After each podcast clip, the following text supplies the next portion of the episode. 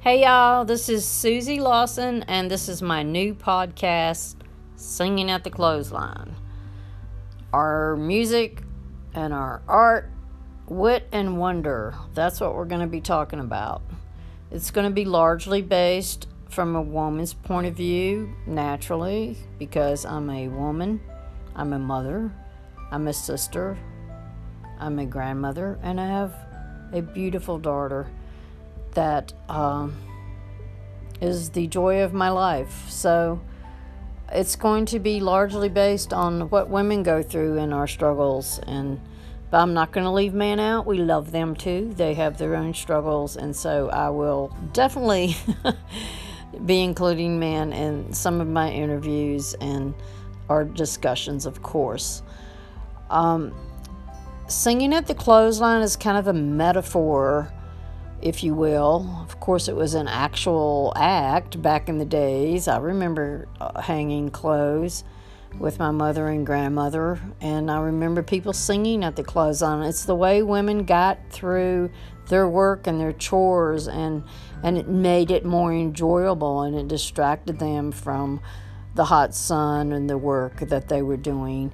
So um, I guess you could think of the laundry as something all the neighbors can see and something you're not ashamed of. I mean, you're hanging clean clothes, right? It's not dirty laundry, but it's it's something very private that you're exposing and the song that you're singing is the story of your life.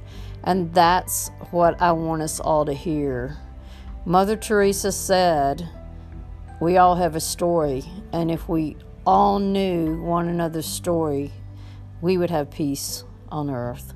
And I think that's true. You can put anyone, you know, someone you think you hate in the same room, and if you sit there and talk to them, uh, you know, for an hour or or even a couple of minutes, you can you can probably find some commonality.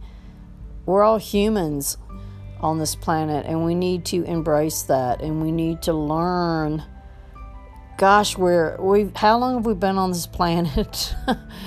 and uh, we're still trying so hard to learn to love one another, to educate one another, and the only way we can do that is share our stories and learn to empathize and learn to relate and learn to say, oh my gosh, I never understood that before. And be open to understanding that. Be open to empathizing and being compassionate with people that you may have judged wrongly in your life, all your life. And now maybe there's some epiphany uh, where someone is sharing something and you say, okay, I understand now that's my vision for this podcast. And it sounds like a huge one but but it, it, it doesn't have to be.